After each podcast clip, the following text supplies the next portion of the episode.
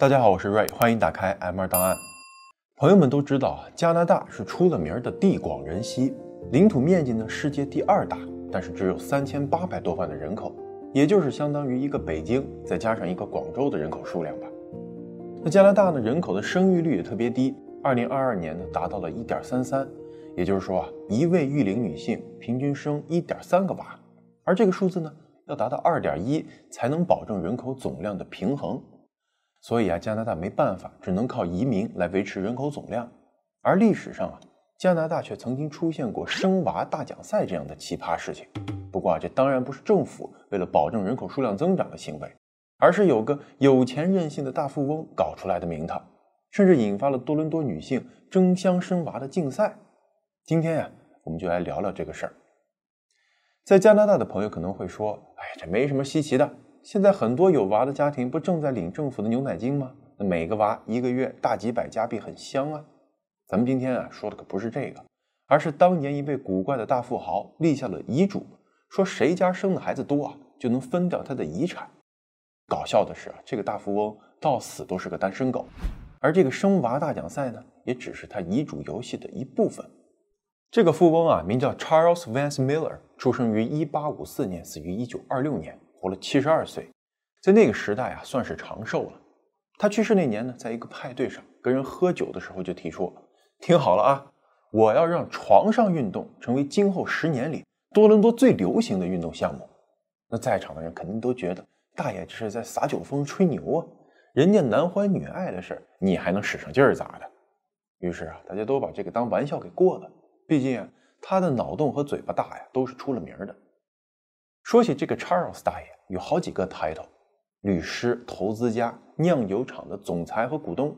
那这个酒厂啊，就是后来成为加拿大著名品牌的 Molson Coors 的前身。Charles 呢，本来也是个普通的家庭出身，但是架不住天赋异禀，智商极高。他进入多伦多大学学习法律，成绩优异。优异到什么程度啊？维基百科这么介绍的：说他所有科目平均成绩啊九十八。后来啊，他就考取了律师执照，凭借着超强的口才和业务能力，成为了安大略省最炙手可热的名律师之一。几年后，就在市区最繁华的地带开了自己的事务所。不仅是律所的事业非常成功，他还把自己的这颗超强大脑运用到了商业投资上。一八九七年呢，Charles 收购了在 BC 省一家名叫 BC Express 的公司，就是如今类似的快递公司。当时的快递小哥啊，主要是驾驶马车。这个快递公司呢，后来就接管了 BC 省部分地区的政府邮件投递合同。那政府订单从来都是财富和快乐的源泉啊！在当年呢，加拿大太平洋铁路正准备宣布建设一条大干线，Charles 又嗅到了机会，他迅速做出安排，购买铁路必经之路乔治堡，也就是如今乔治王子原住民保护区的土地和房产。而他的如意算盘，就是买下地之后呢，等铁路公司来收购。到时候啊，就狮子大开口。这个戏码啊，大家现在都很熟悉了，以至于一百多年后，今天还有多少人都用同样的方法是大发横财？然而啊，太平洋铁路公司也不白给啊，于是说服这个原住民事务部门取消与 Charles 的谈判。Charles 随即就将铁路公司告上了法庭。那打官司打也熟啊，一番唇枪舌剑之下，铁路公司最终败诉，同意向 Charles 赔偿两百英亩的土地。当然了，他也是要出钱去买，只不过价格非常的低。这块土地啊，历史上就称作 Charles 加建项目。这种硬生生的虎口拔牙，就可以看出此人的眼光、胆识和能力。人家不发财，这就怪了。之后啊，他又接连投资了不少的地产开发项目，也总是能够在对的时机做对全部事情。这么一个在事业和生意场上一帆风顺的人啊，感情生活上呢，却只拿了一个比较老土的剧本。他在大学的时候跟一个富家女相恋，但是却被女方父母以“穷小子门不当户不对”而棒打鸳鸯。等到他发愤图强，挤进富豪榜，准备去一雪前耻的时候啊，发现女方早已经嫁人生子。而跟那些从此流连花丛、风流一生的霸道总裁不同呢，老头在这以后仿佛对女人就没了什么兴趣，无妻无子，老了老了就跟自己的几匹爱马为伴。说起 Charles 的这几匹爱马呀。他当时拥有的那几匹是非常著名的赛马，其中就包括了1915年国王赛马奖的得主达达人 Tatarian。在他去世的时候呢，他一共拥有七匹出色的赛马，其中甚至包括了名马 Trotlet。这匹马呀，虽然几次易主，但是在不同的主人手里包揽了1927年度的几乎所有比赛的冠军。当然了，感情生活的不顺，并不代表老头就真的佛了。他从自己的这一生沉浮中总结出了一个结论，那就是钱它就是万能的，不管是东西还是人，不是你买不到，而是你的钱没给够。为了印证自己的这个理念呢，这老头最喜欢干的一个事儿啊，就是偷偷的从自己的阳台或者公司的窗口啊往外撒钱，然后看着那些路人一脸惊喜的追着一块钱纸币满街跑。好吧，那其实当时的一块钱啊，差不多相当于现在的二十块。放到今天，肯定一样会有人毫不犹豫地跑着捡。估计是觉得这样子喂鸽子似的撒币不过瘾啊！这老头呢，一直信誓旦旦地说要来票大的，让世人啊都感受一下金钱的强大力量。于是他就提出了让床上运动成为流行运动。可是就在这个老头跟人提出这个伟大构想之后的一个多月呢，他就因突发性的心脏病死在了自家的办公室。离世的时间啊也特别的应景。一九二六年的万圣节，老头一辈子没结婚啊，没有儿女，没有兄弟姐妹，父母也已经去世多年。于是人们都在猜测，他那万贯家产到底会花落谁家呀？捐出去做慈善，还是给自己立一个富丽堂皇的碑？是找人给自己立个传，还是真就留给他那几匹爱马了？事实证明啊，这些个猜测都是 too young too simple。老头之前一直念叨的那个终极人性与金钱测试，其实就是他那份死后才能公开的遗嘱。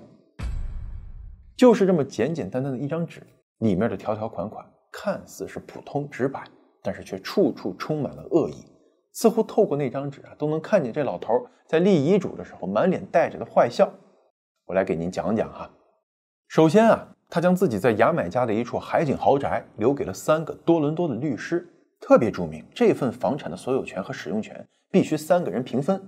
也就是说啊，他们如果想要去度个假什么，那必须得三个人一起去，就跟游戏里头开宝箱似的，对齐了三把钥匙你才能开门。可问题是，他选的这三个人是出了名的三观不合，平日里呢那是话不投机半句多，别说是一起去度假 happy 了，只要放到一个屋里呢，都是分分钟要干架的。结果啊，这三个人是咬紧牙关。克制住要掐死对方的心理，坚持了大半年以后，终于忍不住了，最终决定坐下来商量商量，这房子到底该咋办呀？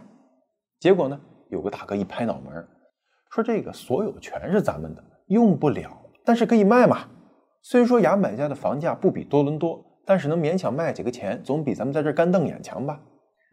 于是啊，他们赶紧找人准备卖房。结果呢，这个时候突然一个陌生人拿着购房合同找上了门。原来那个坏老头啊，在两年前就已经把这个房子卖给别人了，只是收房的日期啊，现在才到而已。这三个律师啊，憋憋屈屈，互相忍了半年，本来还以为忍到最后多少能拿点，结果却是忍了个寂寞。捉弄完了这三个同行冤家，老头遗嘱的第二项啊，更是把人架到了金钱的十字架上。他把名下的一个赛马场平均留给了三个人，一个呢是在里面工作了多年的骑手。第二位是当地议员，第三位是个社会活动家。重点是啊，后两位都是非常狂热的反赌博人士，在过去的十几年里，一直立志要取缔所有的赌博活动，其中就包括了赛马下注。老头这意思其实就是啊，你不是要反赌博吗？我现在就送一个赌场给你当老板，你怎么办？那俩呀，当然是不从了。但是钱放在你面前，不要白不要。于是又像之前那三个律师一样，想着干脆啊，把赛马场的股份卖掉，拿钱走人。结果老头早有预判，他在遗嘱里头规定，只有赛马联合会的成员才有权利卖掉马场。结果啊，那两个多年的反赌积极分子只得硬着头皮加入了这个当时公认的赌博组织。尽管他们在卖掉股份之后马上就签字退出了，但是他们提交的那份入会申请表啊。随后被好几家报纸登了出来，直接当场射死。同样的恶趣味也体现在了另一条财产分配上。老头把自己在酿酒厂价值几十万的股票留给了几名牧师。这事听起来好像没什么毛病啊，但问题是，他们不仅是新教牧师，还都是绝对支持禁酒的人。老头啊就在这份遗嘱下面专门说了，想要接受这份遗产，就得接受酒厂的分红，而且还要参与管理。你们不要的话，就自动捐献给跟你们新教针锋相对的另一个天主教会了哈。为了不让竞争对手做出余力呢，牧师们最后啊还是当上了酒厂的股东。于是人们就看到了这样的一幕：最初敬酒最活跃的牧师，最后啊成为了酒厂的管理者和股东。如果说遗嘱到了这儿，有关联的这些人呢，都是跟富豪老头有些过节，或者是他生前看不惯的一些人，那么到了最后这一条啊，就事关千千万万跟他完全素昧平生的人了。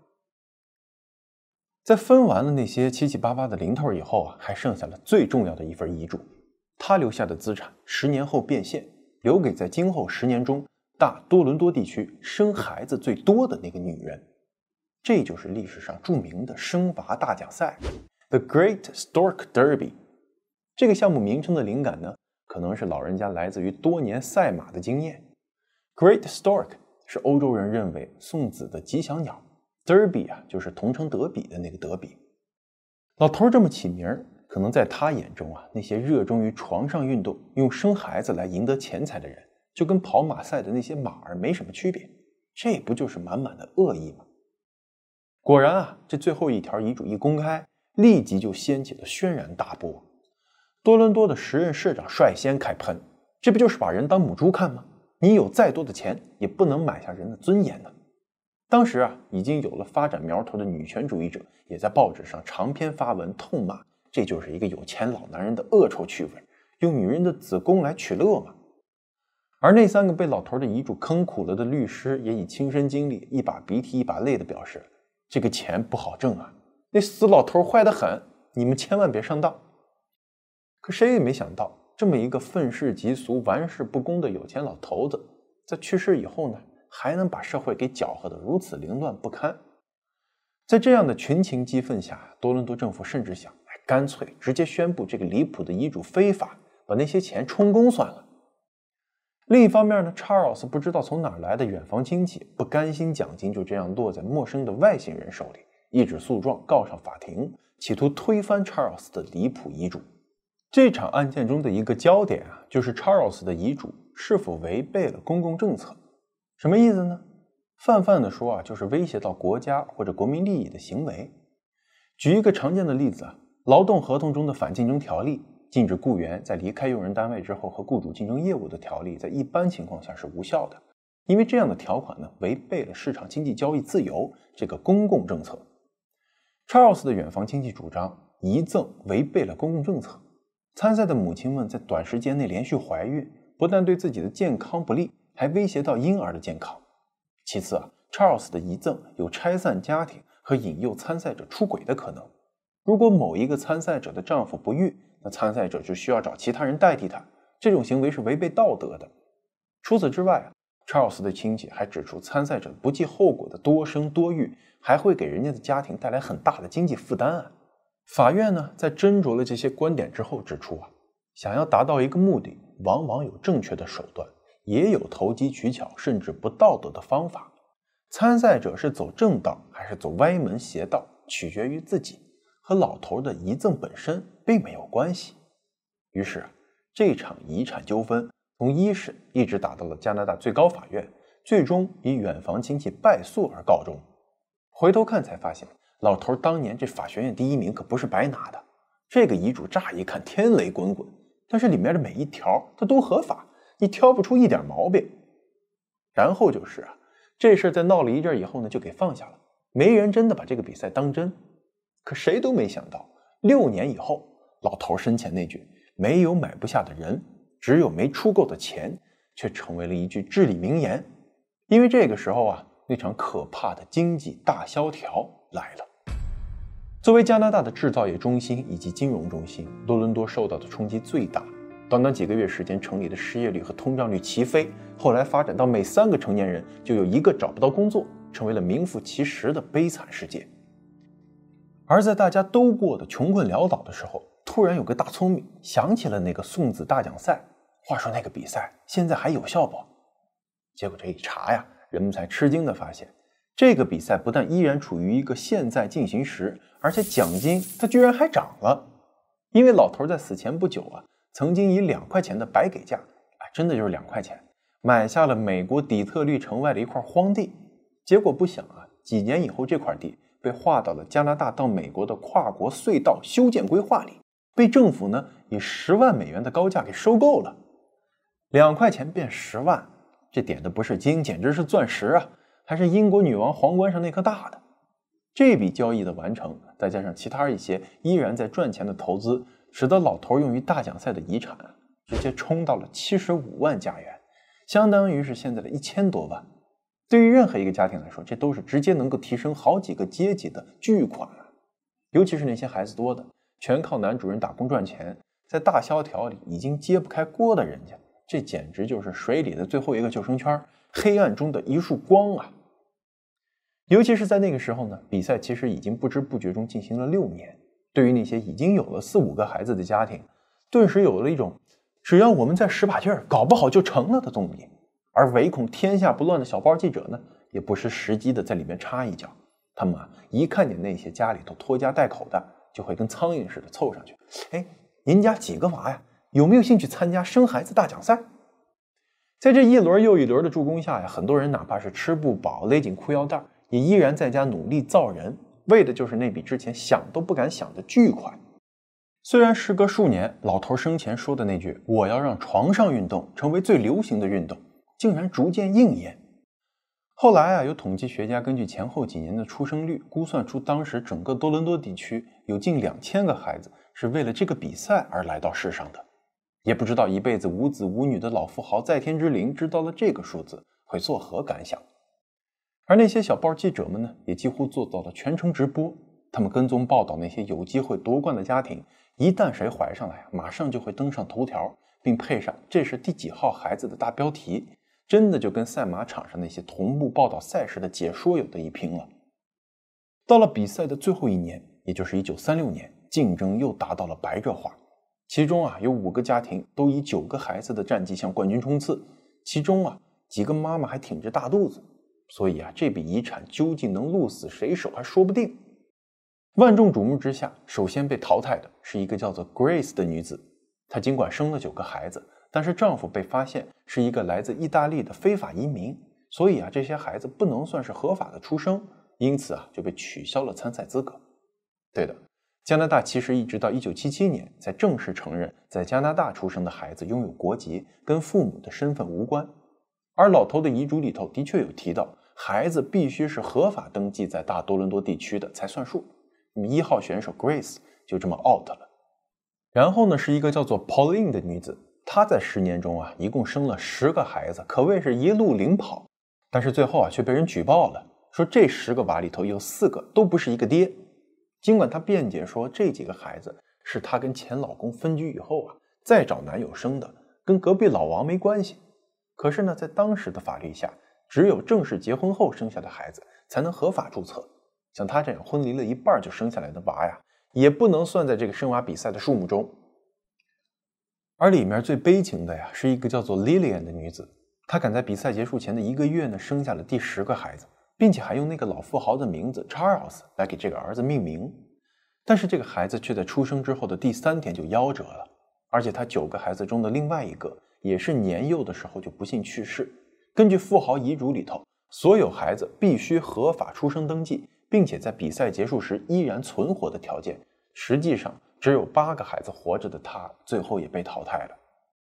结果呢，是有四个女子都以九个孩子的成绩并列冠军。他们平分了那笔七十五万加元的遗产，在交完了遗产税和手续费以后，每人获得了十一万加元，差不多相当于现在的两百万吧。而那三个被淘汰的母亲也向法院提起了上诉，结果啊，孩子不幸夭折的和那几个娃不是一个爹的那两家呢，分别获得了一万两千加元的这个象征性的补偿，差不多呀，就是冠军奖金的十分之一。而非法移民那家啊，则是一分钱都没有。这是不是变相就说明了有个合法身份真的很重要啊？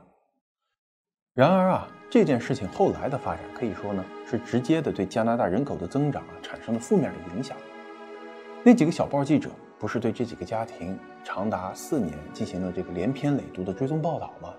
人们这才真真切切地看到了这些所谓多子多福家庭的另外一面。尽管这几个获胜的家庭啊，老公都相对幸运，躲过了大萧条的裁员，相对于某些入不敷出的普通家庭啊，他们还算是小康偏上的。但是啊，因为孩子太多，过得那叫一个身心俱疲呀。家里头的女主人呢，大多是在二十岁以前就生了第一个孩子，有的十六七岁啊就当了妈妈。他们在不间断的这个怀孕生子的过程中呢，熬的是两眼通红，目光呆滞，完全没有任何的个人兴趣爱好。日复一日的就重复着这么机械的日子，而老公呢，除了每月拿回工资，就理所当然的当起了甩手掌柜，对孩子的哭闹充耳不闻，对堆积如山的家务视而不见。几个老公里头啊，几乎没有一个能够完整的叫出他们所有孩子的名字，更记不住他们的生日了，年龄都对不上号。而对于老婆的喜好、结婚登记日这些啊，更是一问三不知。这四个获胜家庭，尽管反复强调说他们并不是为了钱而生那么多孩子的，但本来就喜欢孩子，哪怕没有这个比赛呢，他们也会有一个大家庭。但嘴上这么说啊，身体却很诚实。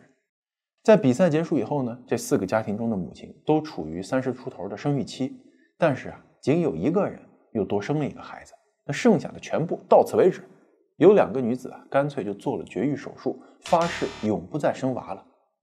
那这几个看起来不太缺钱的家庭尚且如此，那几个被淘汰的家庭日子过得更是苦不堪言。相比于之前几家呢，他们几乎把所有的希望都押宝在了这个荒唐的比赛上。那几个孩子不是同一个爹的 Pauline，因为无力抚养，把两个大女儿都交给了社会福利机构寻求领养。这边啊，却依然努力的继续生，以求赢得奖金。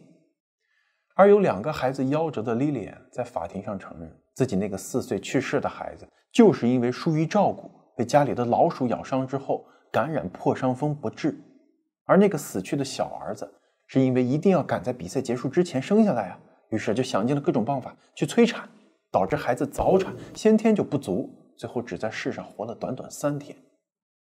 这些不幸啊，仅仅是被报道出来的部分，其他那些为了赢得奖金拼命生了七八个孩子，最后却一分钱都拿不到的家庭，经历了多少辛酸苦楚。酿成了多少人间悲剧，我们永远都不会知道，更别提那些个孩子会在怎样一个艰苦的环境下长大，从小就要和众多的兄弟姐妹们去争取那一点点有限的资源和父母的关爱。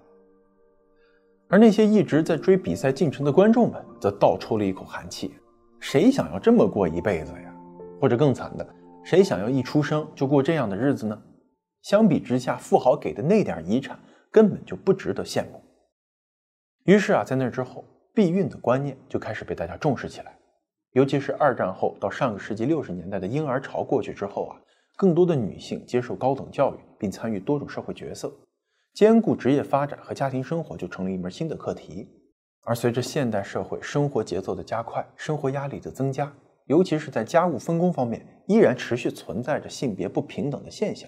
一些追求个人抱负和职业前途的女性呢，干脆就不生育，或者是只生一个孩子，最终导致了低生育率的现象。一九六零年，加拿大的生育率是三点八，一路走低。一九九五年一点六九，到了二零二二年，已经跌到了一点三三，和很多国家一样，步入了超低生育率的阵营。以 Charles 的智慧和阅历，他应该深知人性的弱点，因此才能够用深厚的金钱导演出一幕幕彰显人性脆弱。和不堪的恶作剧，但是生子大赛这个事儿啊，发展和发酵的程度远远超出了他生前的预料，是因为他也预料不到经济大萧条给人们带来的影响。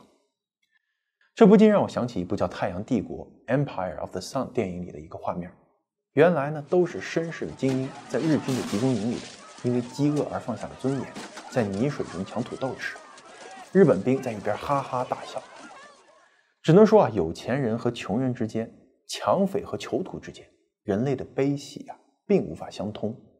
从这一点上看呢，Charles 的游戏明显是过了那条线的。感谢收看 M 二档案。如果您觉得视频还不错，别忘了点赞、订阅，支持我们一下。